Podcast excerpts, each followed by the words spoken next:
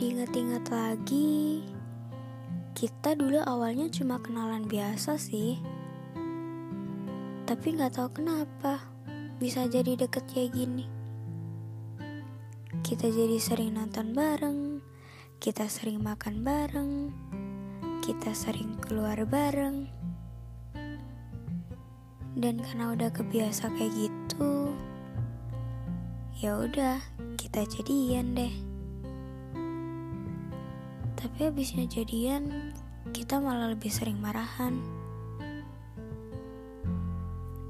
Dan gak lama, udahan.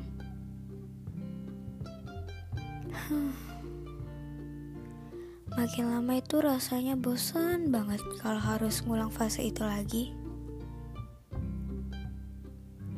Pengennya tuh sama yang bener-bener serius. Ya kalau bisa sih langsung datang ke rumah, minta izin sama mama papa. Habis itu lamaran, nikah deh. Tapi kayaknya gak mungkin banget kalau kayak gitu. Karena dipikir secara logika aja, sekarang doi masih gak punya. Temen deket ada sih, tapi kan mereka juga udah punya doi sendiri. Aduh, kayaknya aku kebanyakan halu deh. Sampai jadinya kayak gini.